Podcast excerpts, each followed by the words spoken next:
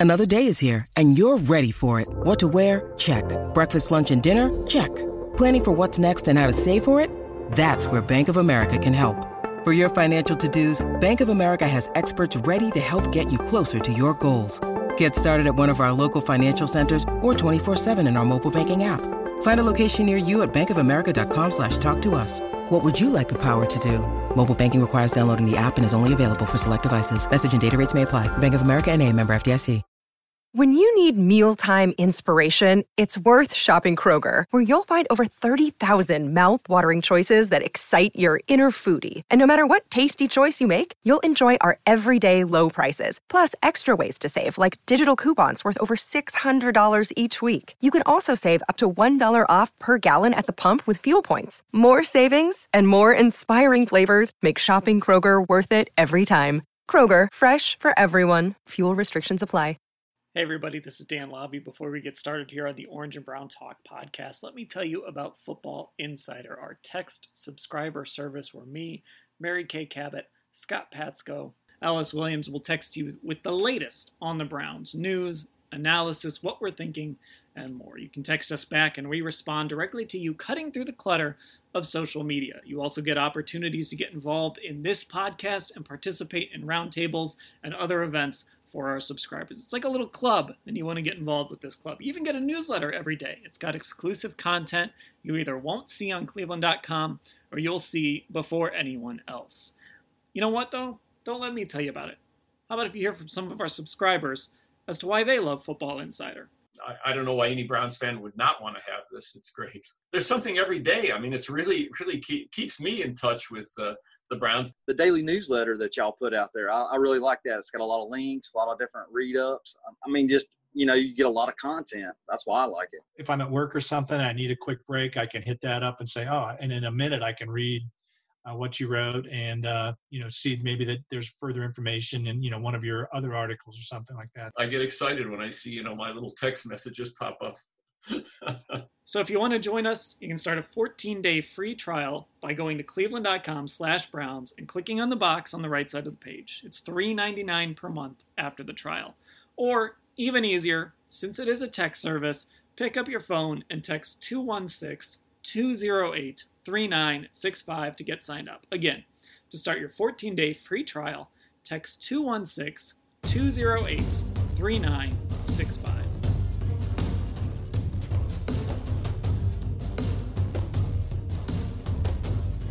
Hey everyone, welcome to our Tuesday edition of the Orange and Brown Talk podcast. I am Dan Labbe, joined as always by Mary Kay Cabot. Mary Kay, how are you? I'm a little bit tired from a uh, an early commute home from Baltimore this morning, but uh, hanging in there. How about you? I, I, survived my commute as well. We went very different ways. You flew. I, I, drove to Baltimore for the first time. It actually isn't a bad little drive. Uh, a little long, but not a bad little drive over there. Scott Patsko joining us as well. Scott, how are you? I'm good. I was here all weekend, but I have made that drive at least 10 times to my uh, to my beloved hairband festival every year. So okay, I, I, know all about the winding hills of Pennsylvania. my my family, for whatever reason, we're like East Coast vacationers. We always go to like. Well, I have some family in the Boston area, and uh, we went to like Virginia one year. So I know the Pennsylvania Turnpike. I think I could close my eyes and actually just drive the Pennsylvania Turnpike at this point. Uh, all right, let's talk football instead of road trips. Although maybe we should do a road trip pod sometime. Um, news today. Let's start with Austin Seibert. I don't think we need to spend a ton of time on the kicker, especially because we knew that this was probably coming, especially when Kevin Stefanski didn't exactly give him a, a vote of confidence when we talked to him via Zoom a, a few hours before they decided to part ways with him. Uh, but Austin Seibert is gone. Uh, Cody Parkey is up from the practice squad. Mary Kay, this is, I guess, just another one of those lessons. Don't draft a kicker. Yeah, don't draft a kicker. I mean, we really debated that last year whether or not John Dorsey should have done that. That's a fifth round pick gone. And you know, you can get some pretty good players in the fifth round. So, you know, that that was it was kind of a roll of the dice a little bit. It didn't work out. And as you mentioned, after that game, when Kevin Stefanski came out and he was very curt and he just said, You've got to make those kicks. It's basically unacceptable. You just knew he was going to be gone. The only question was, would they do it in time for this Thursday night game when really they only have one, technically one practice on tomorrow? Or would they wait when there was that little longer span of time? But they've seen enough. No more doinks off of a goalpost, no more sailing kicks from 40 yards and out, wide right, wide left. No, uh, the last thing they wanted to do was be at the dog pound end on Thursday night on national television and have him miss the game winning kick, right? Couldn't you have just seen that happening?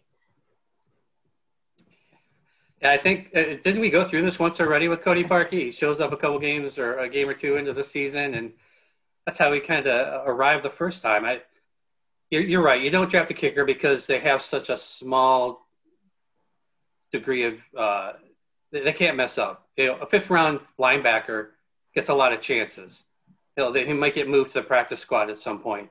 But if you're a kicker and you keep making mistakes, it, it doesn't matter where you're drafted. You're you're gonna get you're gonna get released, and that's what happened to Seibert. You know, I feel like Cody Parkey got a little bit of a raw deal here. Uh, Scott, you mentioned it. He actually got signed back in 2016 before the team went to Miami, and he actually he got signed officially that Saturday before the game, but he didn't join the team until that Sunday morning in Miami. He was in Florida and, and he joined the team there and he missed uh, three kicks that day. The Browns lost in overtime to uh, Ryan Tannehill and Jarvis Landry and company uh, in that football game. But after that, he went 17 of 19 on field goals. He was 19 of 20 on extra points. Now, since then, he's obviously become known for other things, most notably the double doink in Chicago. But I'll stand up a little bit for Cody Parkey in the, the 2016 he had here, who, you know, he eventually lost that job to, to Zane Gonzalez. But know, maybe there's a chance he can come in here and, and recreate a little bit of uh, the magic, I guess, if you want to call it that, during a 1 in 15 season, the magic that he had uh, when he joined the Cleveland Browns the first time around. Well, one of the things that he does really well is he can he can hit the long ball and you know that could really come in handy especially with uh, some of the offense that we saw in Baltimore yesterday. So, you know, I think that's significant. I mean, he can make kicks of 50 yards or longer. That was not going to happen with Austin Seibert. He was not only missing from 40 and out, which we saw that consistently in training camp last year. Remember that? I mean, I, I would stand out there at training camp and say, there's no way you can you can put this young man into a football game right now. It's just he's not ready for this. Um, but somehow he made it through this season and he did okay. Um, but but Cody Parkey, uh, he is something like eight out of 10 from, from 50 and out, I think is the statistic. Uh, that's, that's pretty darn good. Uh, the other thing about uh, Austin Seibert, as, as we now know, he, he missed four extra points last season. Those are really 33 yard field goals and one this year. I mean, you can't miss five extra points in your first 17 games in the NFL. I mean, no, it doesn't mean he doesn't have the capacity to be a good kicker someday, but he's he's got to work harder at it. Maybe go spend some time on a practice squad for a little while. They just they cannot tolerate that kind of thing.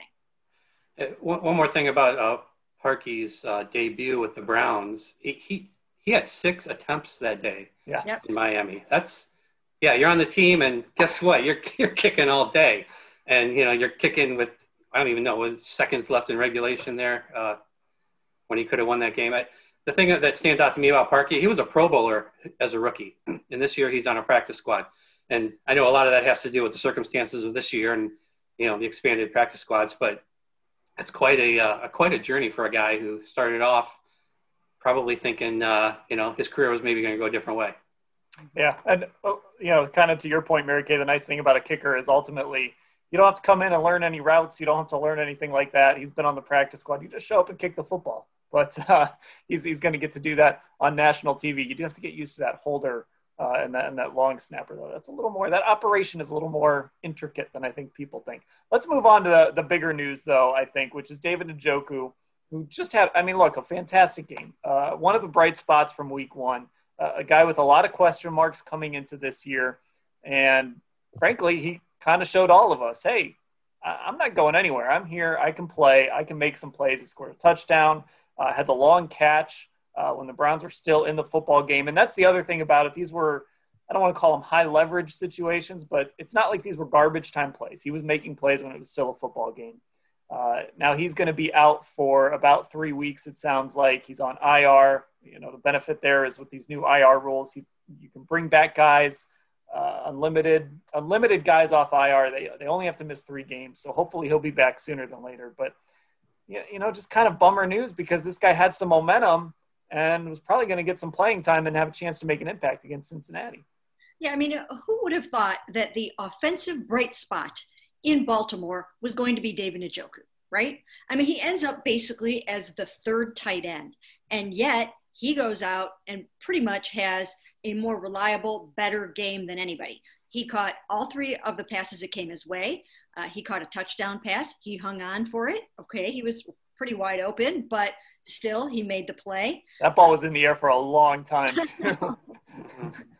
and uh, and then he caught two deep balls, basically over the middle, one for 28 yards. Uh, you know, in, in that ill-fated end of the first half, and then another 21 yarder in the second half.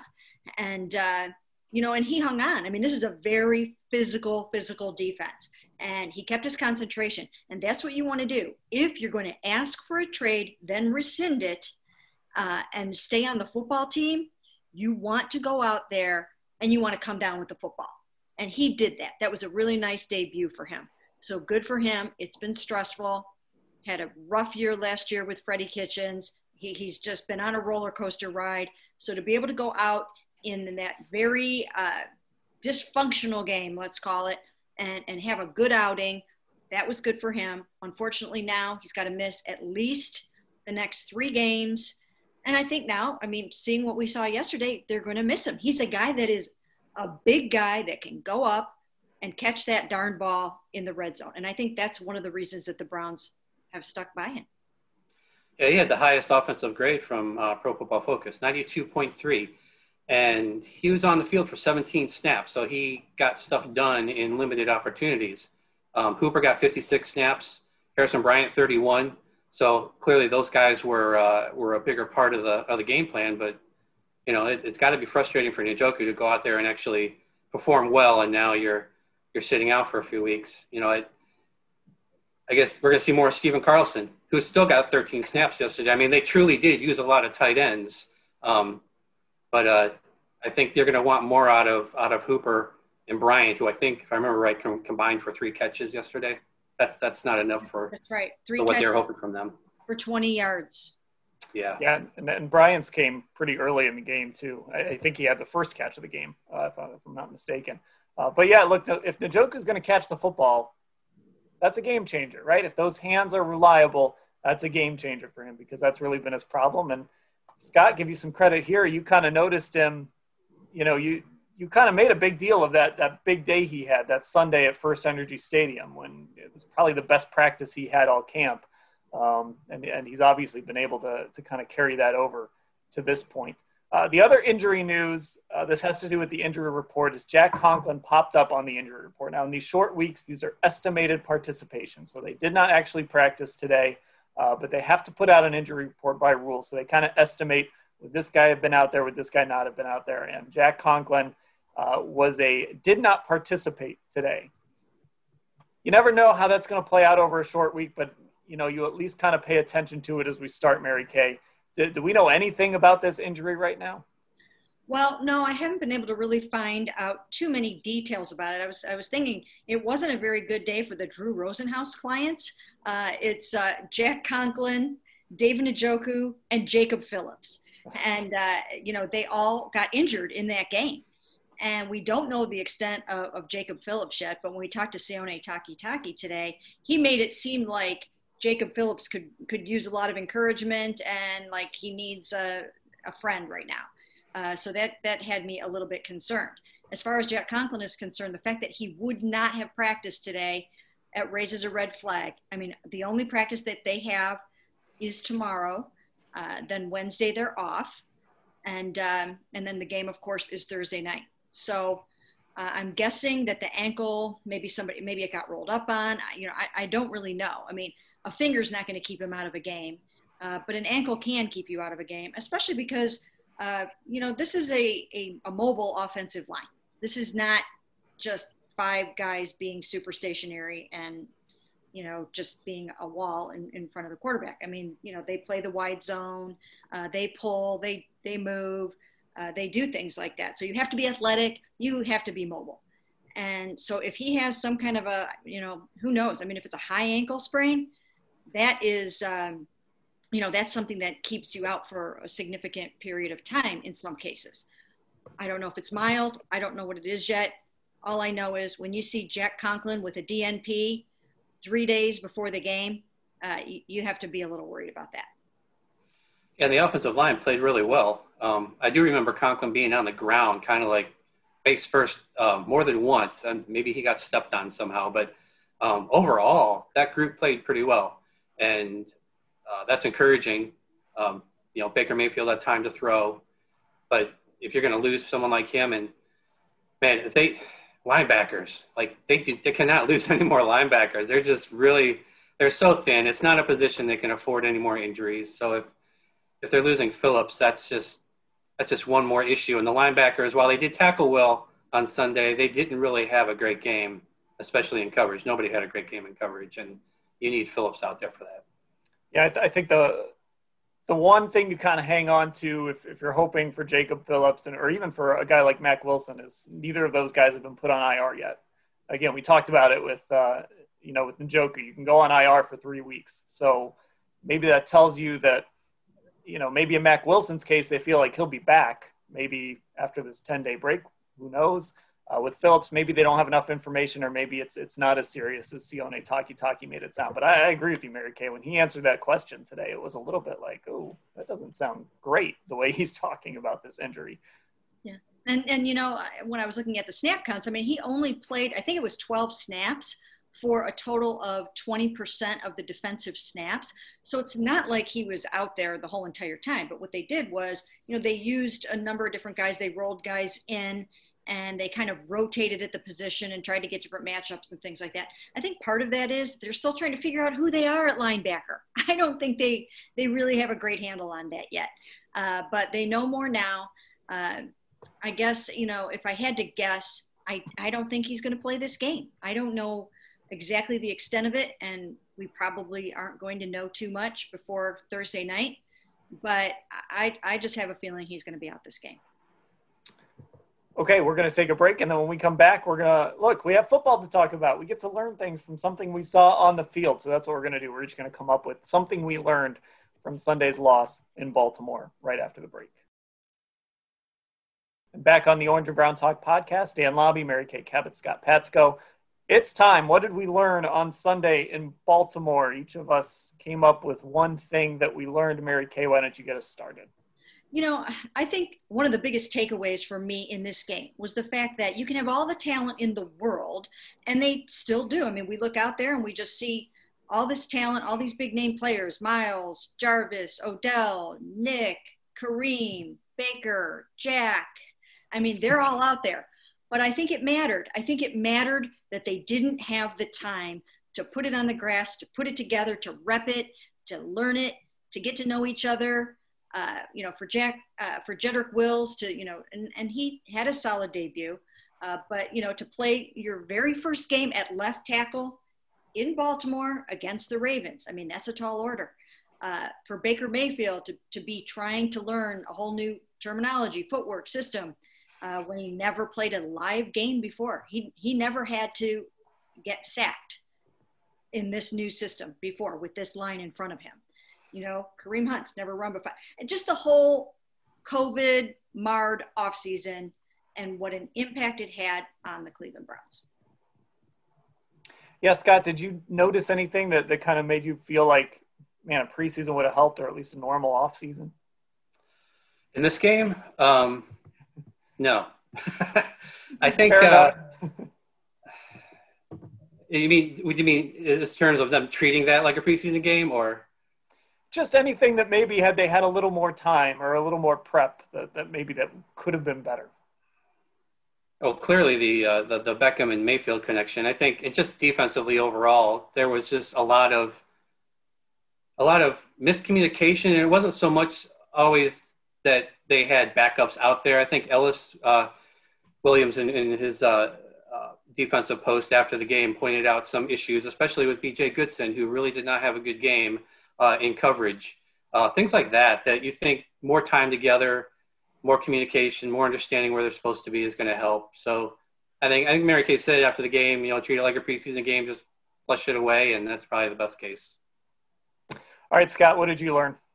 I learned the offensive line's better, like I alluded to earlier. Um, 12 pressures for Baker, which is not a lot. Only eight were uh, the responsibility of the offensive line, according to, to PFF. Baker had an average of three seconds to throw, which is usually uh, in, in the top two or three in the league uh, for a season. So if you're getting three seconds to throw, that's pretty good.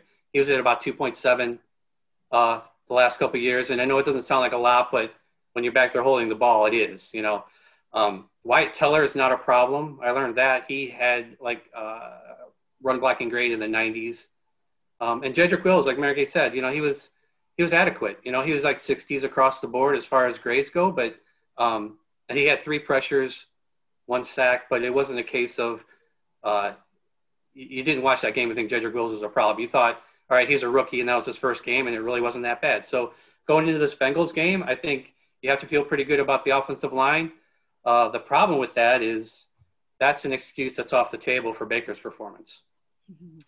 Yeah, well, Mary Kay, you mentioned it was a tough day for for Drew Rosenhaus, guys. It was a tough day for John Dorsey in, in some ways yesterday, but certainly uh, Wyatt Teller, that trade is is looking like it's going to be a winner for this team. That maybe they found a guy that can be their right guard for a while. And Kareem Hunt so far, that's that's certainly been you know he looked like he was sharp uh, as well. So um, yeah, the, I guess for me, what I learned is something I'm concerned about, and it's still the back end of that defense. I'm still just a little freaked out by the back end of that defense, and I know there's injuries. I know there's guys that that aren't there that are supposed to be there, but you know, I keep coming back to, okay, yeah, but we're talking about Kevin Johnson, and you know, we're talking about uh, a guy like Greedy Williams, who's supposed to be a starter, but we still don't exactly know what he is. Maybe Terrance Mitchell is a better option there. I, I don't know. I'm just worried about the back seven in that defense, those linebackers, any of the corners not named Denzel Ward, the safety position until Ronnie Harrison really gets up to speed. I mean, Andrew Sendejo had a really difficult game.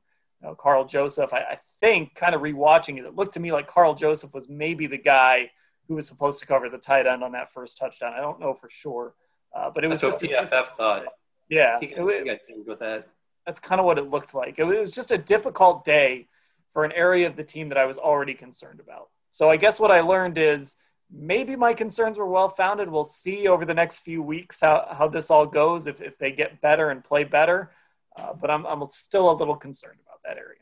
Yeah, and you know, not that the those guys are necessarily Pro Bowlers or anything yet, but when you look at that secondary, three of their top defensive backs are gone right now. Yeah, and that's and that's fair.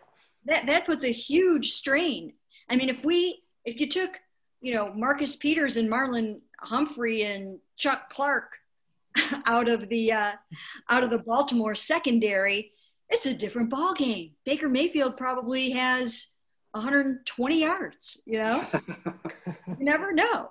I mean, to, to take the, th- you know, three of your best guys off the field in the secondary puts an enormous amount of strain on your depth. You're down to special teamer Tavierre Thomas playing nickel, right? I mean, it just isn't what what you planned for. Grant Delpit, I mean, every time we talked about what rookie we thought was going to make the, the biggest impact this year, a lot of times we said Grant Delpit before he went down. So um, you know, Greedy Williams, I think Greedy was poised to probably take a, another step up this year and be a better cornerback.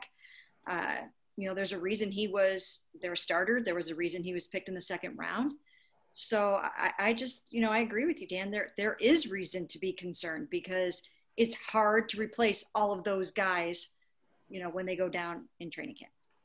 Tavierre Thomas, 28 snaps yesterday. That's more than his first two seasons combined on defense it's not what you want. Uh, is your is your nickel corner?